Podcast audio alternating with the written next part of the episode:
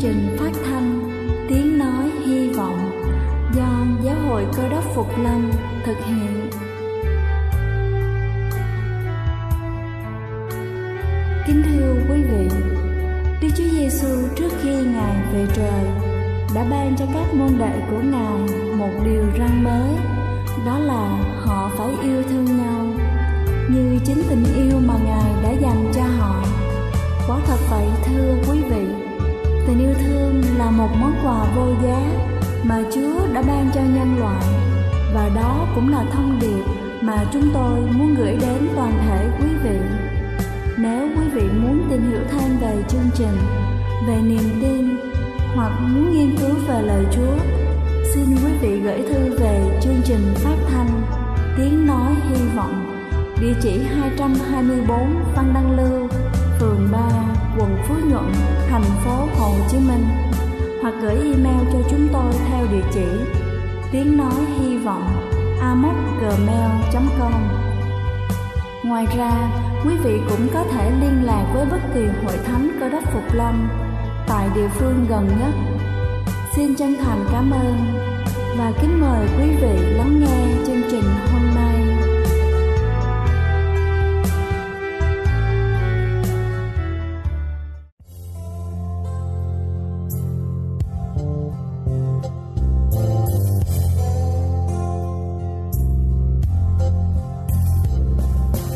Yeah.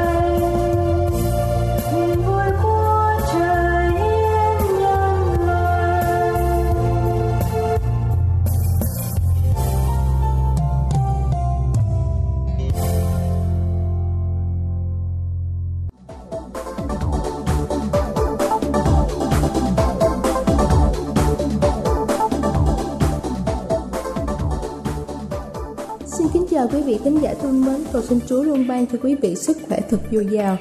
Kính thưa quý vị, mới đây các nhà khoa học đã nghiên cứu và chuyển tải những thông tin của các chuyên môn về những quan niệm đúng và không đúng trong việc chăm sóc các bà mẹ sau sinh theo phương cách dân gian và cổ truyền và sau đây chúng ta sẽ cùng nhau tìm hiểu. Đầu tiên đó chính là giữ ấm cơ thể tháng đầu. Theo quan niệm dân gian của người Việt, để giữ ấm cho các bà mẹ và em bé sau sinh, người ta thường cho nằm than và hơi nóng. Các bác sĩ không khuyến khích việc sản phụ nằm than nóng vì có thể gây nguy hiểm như là than gây cháy, bỏng hoặc là đốt than sẽ sinh ra nhiều khí CO2 gây độc cho cả mẹ và bé. Bác sĩ cho rằng có rất nhiều cách để giữ ấm cơ thể như là mặc ấm, uống nước ấm, trường ấm bụng sau khi ăn, hoặc là nằm trong không gian thoáng đãng và mát mẻ nhưng không có gió lùa. Không để quạt và máy lạnh ở nhiệt độ quá thấp. Nhiệt độ trong phòng ở mức như là thời tiết bình thường, có thể là máy lạnh ở mức từ 28 đến 29 độ C. Vì ở khí hậu nhiệt đới, nếu không sử dụng máy lạnh sẽ gây nóng bức khó chịu cho mẹ và bé. Về quan niệm dân gian, sản phụ không nên gội đầu trong vòng một tháng sau khi sinh để tránh nhức đầu và rụng tóc về sau. Theo các chuyên gia, điều này là không đúng hoàn toàn. Các bà mẹ sau sinh cần gội đầu thường xuyên để tránh mồ hôi gây nấm mốc, ảnh hưởng đến giấc ngủ.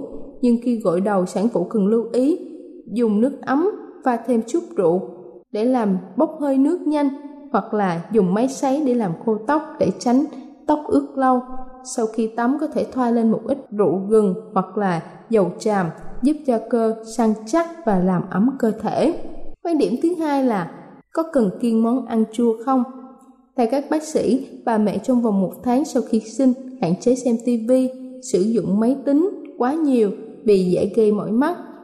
Cần canh giờ cho con bú ngoài việc tập trung hơn cho việc chăm sóc, vệ sinh cho bé, cần dành thời gian nghỉ ngơi nhiều để lấy lại sức.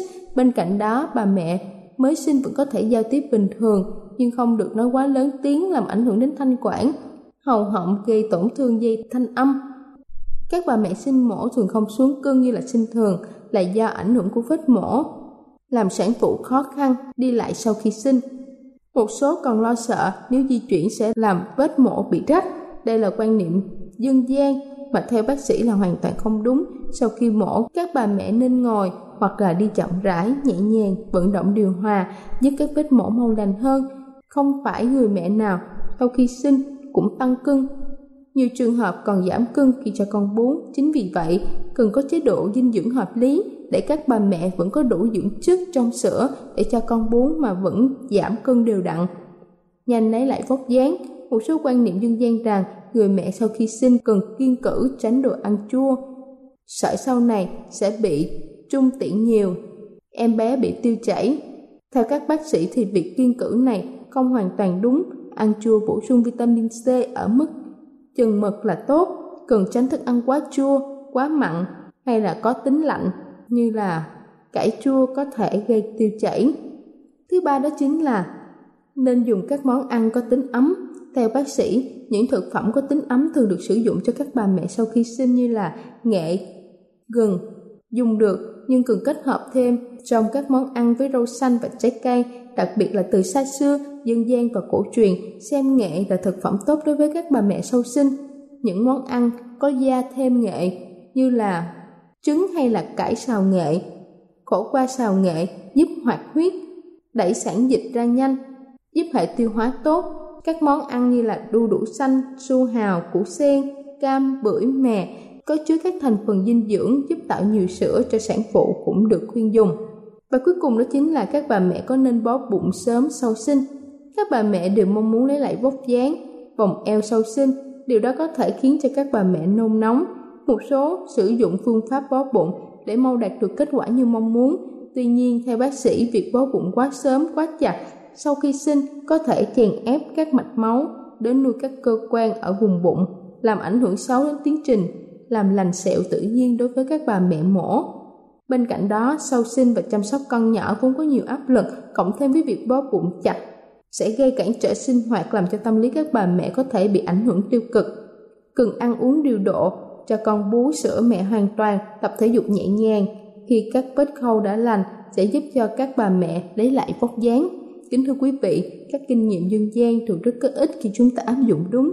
Hy vọng qua bài chia sẻ hôm nay sẽ cho chúng ta có cái nhìn mới mẻ hơn và giải đáp những thắc mắc cũng như là nghi ngờ của chúng ta xoay quanh những việc kiên cử của các bà mẹ sau khi sinh con. Chúc các bà mẹ sẽ luôn thật mạnh khỏe để chăm sóc những đứa con thương yêu của mình. Đây là chương trình phát thanh Tiếng Nói Hy Vọng do Giáo hội Cơ đốc Phục Lâm thực hiện. Nếu quý vị muốn tìm hiểu về chương trình hay muốn nghiên cứu thêm về lời Chúa, xin quý vị gửi thư về chương trình phát thanh Tiếng Nói Hy Vọng, địa chỉ 224 Phan Đăng Lưu, phường 3, quận Phú Nhuận, thành phố Hồ Chí Minh hoặc gửi email cho chúng tôi theo địa chỉ tiếng nói hy vọng amos@gmail.com. Ngoài ra, quý vị cũng có thể liên lạc với bất kỳ hội thánh Cơ đốc Phục Lâm tại địa phương gần nhất. Xin chân thành cảm ơn và kính mời quý vị tiếp tục lắng nghe chương trình hôm nay.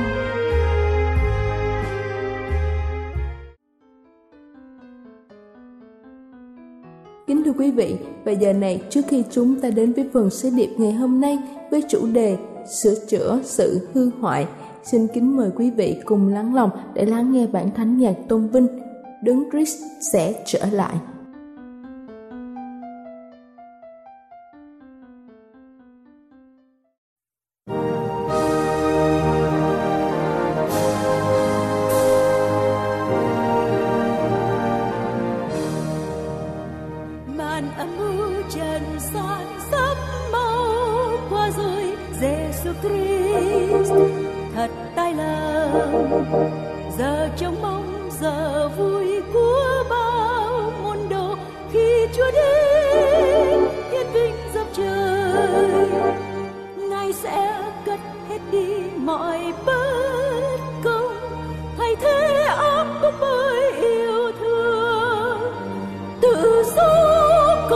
Cũng xây nền móng chúa tôi vốn từ ai vô biên.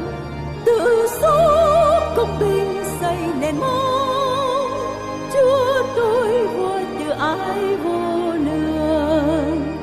Rồi từng không kèn vang tiếng câu khai hoan Giêsu Christ, thật tai lòng ngàn muôn tia hào quang lóe sáng hoàng khi Chúa đến, thiên vinh dập trời, ai sẽ đứng vững trong ngày Chúa ta ai sẽ dám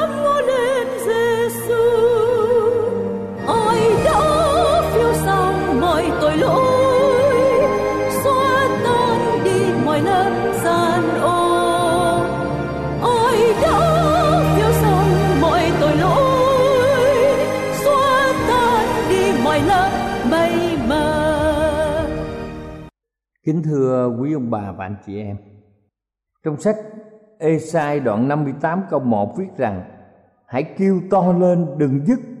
Hãy cất tiếng lên như cái loa. Rao bảo tội lỗi dân ta cho nó và rao bảo sự gian ác nhà dơ cốp cho nhà ấy. Và trong câu 2 thì nói rằng, ngày ngày họ tìm kiếm ta và muốn biết đường lối ta như dân đã theo sự công bình và chưa từng bỏ luật pháp của Đức Chúa Trời mình. Họ cầu hỏi ta sự đoán xét công bình và vui lòng gần gũi Đức Chúa Trời. Và trong sách Ê-sai đoạn 58 câu 13 cũng khẳng định cho chúng ta biết như sau. Trong sách Ê-sai đoạn 58 câu 13 cho đến hết câu 14. Nếu ngươi ngừa giữ chân mình trong ngày sa bát không làm vừa ý mình trong ngày thánh của ta.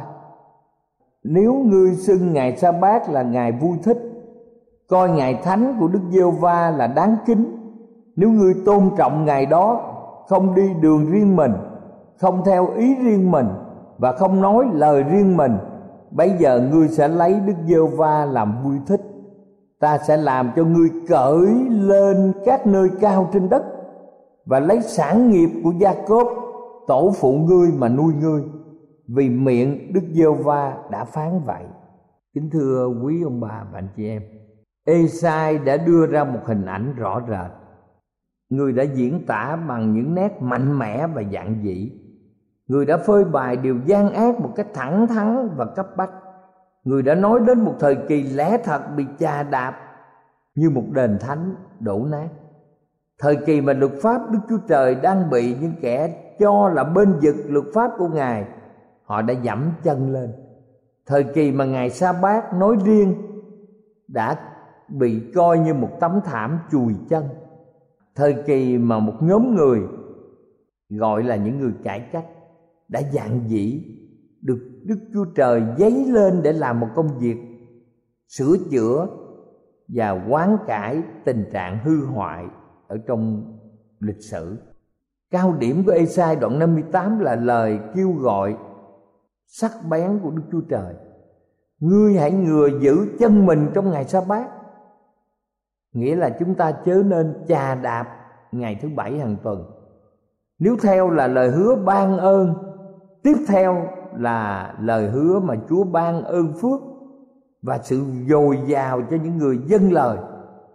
Đây là một trong những lời hứa phong phú nhất ở trong kinh thánh thứ nhất, chúng ta thấy rằng có sự tương đồng rõ rệt với thời đại của chúng ta đang sống ngày hôm nay trong sách Esai đoạn 56 câu 1 mà chúng ta đã biết, mở đầu bằng một lời kêu gọi trang nghiêm của nhà tiên tri và mô tả một thời kỳ quyết liệt khi mà sự can thiệp đặc biệt của Đức Chúa Trời sắp sửa xảy ra. Khi sự cứu rỗi của Ngài đã gần rồi, thì chắc hẳn những lời này trước hết được áp dụng cho tình trạng xa xúc tâm linh nguy ngập tại Do Thái trong thời kỳ của Esai, hay là kế cận thời kỳ của Esai. Có thể là trong triều đại Manasseh, một vị vua phóng đảng. Nhưng lời tiên tri này cũng được áp dụng một cách rộng rãi hơn nữa vì lịch sử luôn luôn tái diễn trong sách Esai đoạn 58 tiếp tục nói về đề tài của đoạn 56 57 và mô tả sự lãnh đạm, chai lì của mọi người đối với sự đòi hỏi chân thành của Đức Chúa Trời. Đặc biệt là những kẻ tự cho là người phục vụ Ngài. Sự mô tả này tương xứng với tình trạng của giới cơ đốc giáo ngày hôm nay. Trong thời đại chúng ta còn có những triệu chứng dồn dập về Chúa tái lâm. Thưa quý ông bà chị em, những dấu hiệu về thời kỳ mà Chúa sắp trở lại đã rao báo trên khắp thế giới về sự cứu rỗi của Đức Chúa Trời đến với mỗi người đã gần kề. Ngoài sự tương đồng rõ rệt với thời đại chúng ta, chúng ta còn lưu ý thứ hai, sự phản đạo rõ rệt. Trong nhiều điều sai quấy đối với Đức Chúa Trời được ghi trong Ê-sai đoạn 58 thì sự vi phạm đặc biệt trắng trợn được đơn cử cho chúng ta chú ý là việc thói quen mà chúng ta giảm đạp lên ngày sa bát. Coi ngày sa bát thánh là một điều tầm thường.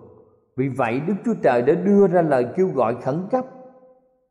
Ở câu 13 và 14 Ngươi hãy ngừa giữ chân mình trong ngày sa bát. Esai đoạn 58 câu 13 và 14 Chính tại điểm này mà một sự hư hoại to lớn đã xảy ra cho bức tường luật pháp của Đức Chúa Trời, là bức tường bảo vệ con người và do người cơ đốc gây ra. Thưa quý vị, ngay trong kỷ nguyên của cơ đốc, điều răn nguyên thủy về ngày sa bát đã bị hủy bỏ và dẹp qua một bên tệ hại hơn nữa ngày thứ nhất ngày gọi là ngày chủ nhật, được gọi là ngày nghỉ của dân ngoại, mà trong tiếng Anh gọi là Sunday tức là ngày của mặt trời, đã được thay thế cho ngày sa bát, tức là ngày Saturday, mà không hề được Đức Chúa Trời cho phép. Tuy nhiên, Ngài đã không lấy làm lạ về hành động phá hoại tôn giáo một cách táo bạo như vậy. Đã từ lâu, Ngài đã có một dự ngôn về điều này. Và từ nhiều thế kỷ trước, kỷ nguyên cơ đốc bằng những lời tiên tri đặc biệt trong sách Đa Nên đoạn 7 câu 25. Điều mà mọi người khó tin thưa quý ông bà chị em chính là những người lãnh đạo ở trong hội thánh đã táo bạo thay thế lẽ thật. Ngày sa bát bằng ngày thứ nhất tức là chủ nhật nếu những người chống nghịch với chúa làm điều này, thì chúng ta sẽ không ngạc nhiên. Nhưng ngạc nhiên biết bao là những người lãnh đạo ở trong hội thánh. Họ đã hướng dẫn dân chúng, hướng dẫn tín đồ đi ngược lại các tín điều quan trọng. Họ đi ngược với luật pháp của chúa. Đây là sự thách thức công khai và ngang nhiên để quy quyền của đức chúa trời đấng toàn năng. Một thách thức táo bạo nhất, dai dẳng nhất đối với quy quyền của ngài trong suốt cả lịch sử nhân loại. Thứ ba, khi mà biết trước tình trạng này thì tất cả chúng ta phải sửa chữa về sự hư hoại đã xảy ra ở trong lịch sử. Lời tiên tri giống như một chiếc đèn rọi vào lẽ thật để mọi người được biết một cách rõ ràng một nhóm những nhà cải cách đã dạng dĩ trở thành những người muốn sửa chữa sự hư hoại đã xảy ra trong lịch sử và là những kẻ sẽ lặp lại các nền của nhiều đời trước như ở trong câu 12 cho chúng ta biết. Ánh sáng đang chiếu lên một kế hoạch rõ rệt, quyết liệt và tổ chức công việc cải chánh, đổi mới, phục hưng trở về ngày sa bát. Sau nhiều bước tiến thỏa đáng kể từ thời Martin Luther thì công việc tôn giáo vẫn còn đang gian dở một cách rõ ràng đại đa số những người tự xưng là người cơ đốc thuộc nhiều giáo phái cải chánh giáo tinh lành lẫn công giáo chúng ta biết ngày nay nhiều người vẫn coi ngày thứ nhất, ngày chủ nhật trong tuần lễ, như đã được đức chúa trời chỉ định làm ngày nghỉ và họ thờ phượng, họ đến nhà thờ nhóm họp vào ngày chủ nhật, thay vì như ngày thứ bảy, tức là ngày sa bát. Vì vậy nên mới có nhu cầu khẩn cấp để tiếp tục và hoàn tất công việc cải cách tôn giáo ở điểm này. Những nhà lãnh đạo tinh thần có danh tiếng và những giáo hội nghị trong quá khứ đã có sáng kiến phổ biến. Hay bắt buộc mọi người tuân giữ ngày thứ nhất, tức là ngày chủ nhật. Nhưng trong thời đại chúng ta thì điều nổi bật rõ ràng là không riêng một người nào, không riêng một hội thánh nào phải hoàn toàn chịu trách nhiệm.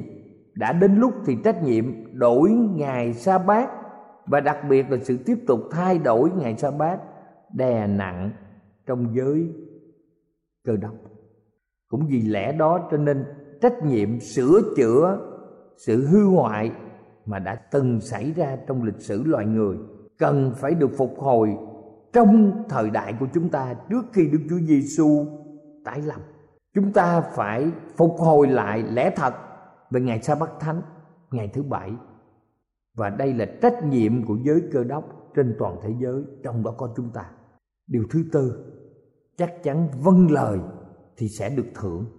Chúng ta biết rằng sau khi đã nhắc lại lời hứa trước kia về những ơn phước dồi dào cho những người trung tín giữ ngày sa bát như chúng ta đã từng biết trong sách Esai đoạn 56 ở câu 2, câu 6 và câu 7.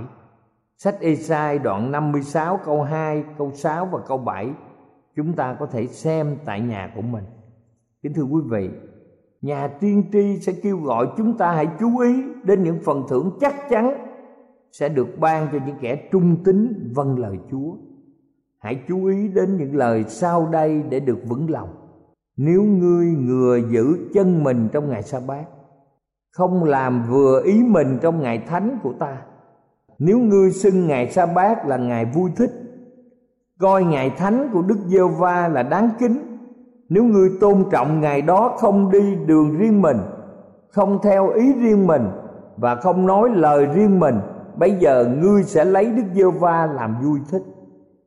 Ta sẽ làm cho ngươi cởi lên các nơi cao trên đất và lấy sản nghiệp của gia cốp tổ phụ ngươi mà nuôi ngươi. Vì miệng đức giê va đã phán như vậy. Chính đây là lời của Đức Chúa Trời toàn năng đã phán với chúng ta ở trong câu 13 và câu 14. Đây là một lời hứa với những ơn phước dồi dào, rộng rãi, phong phú và phước hạnh.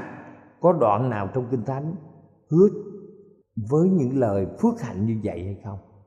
Tóm lại kính thưa quý ông bà chị em Chắc chắn rằng trong mỗi người trong vòng chúng ta Khi nghe sứ điệp này chúng ta phải tự hỏi Khuôn mặt của tôi Có trong tấm hình này không? Và tôi sẽ đứng về phe nào Để giúp chúng ta hiện diện Ở trong nước vĩnh sanh của Chúa? Kính thưa quý ông bà chị em, Đây là một lẽ thật rất là quan trọng. Trong sách công vụ, các sứ đồ đoạn 5 câu 29 nói rằng, Thà phải vâng lời Đức Chúa Trời Còn hơn là vâng lời người ta. Chúng ta thấy rằng Phi-rơ và Phaolô Họ luôn luôn giữ theo điều răn của Chúa. Chúng ta cần biết rằng Sẽ đến lúc mà Đức Chúa Giêsu phục lâm. Mọi người trong chúng ta lúc này cần phải sửa chữa những lỗi lầm, cần phải sửa chữa những sự hư hoại, những nhận thức mà chúng ta đã làm sai lạc ở trong quá khứ. Kính thưa quý vị kinh thánh không để cho chúng ta nghi ngờ về điều này kinh thánh khẳng định trong sách Hebrew đoạn 13 câu 9 rằng Đức Chúa Giêsu cơ đốc hôm qua, ngày nay và cho đến đời đời không hề thay đổi. Đức Chúa Giêsu là ai? ngài là đấng cứu thế ngài là ngôi hai trong ba ngôi của đức chúa trời ngày nay cho đến đời đời và thậm chí trong những ngày hôm qua, chúa không bao giờ thay đổi, kính thưa quý vị chúng ta phải cùng có một lập trường như đức chúa giêsu để chúng ta an toàn và đi theo bước chân của ngài cầu chúa ban phước và ở cùng quý ông bà và anh chị em. Amen.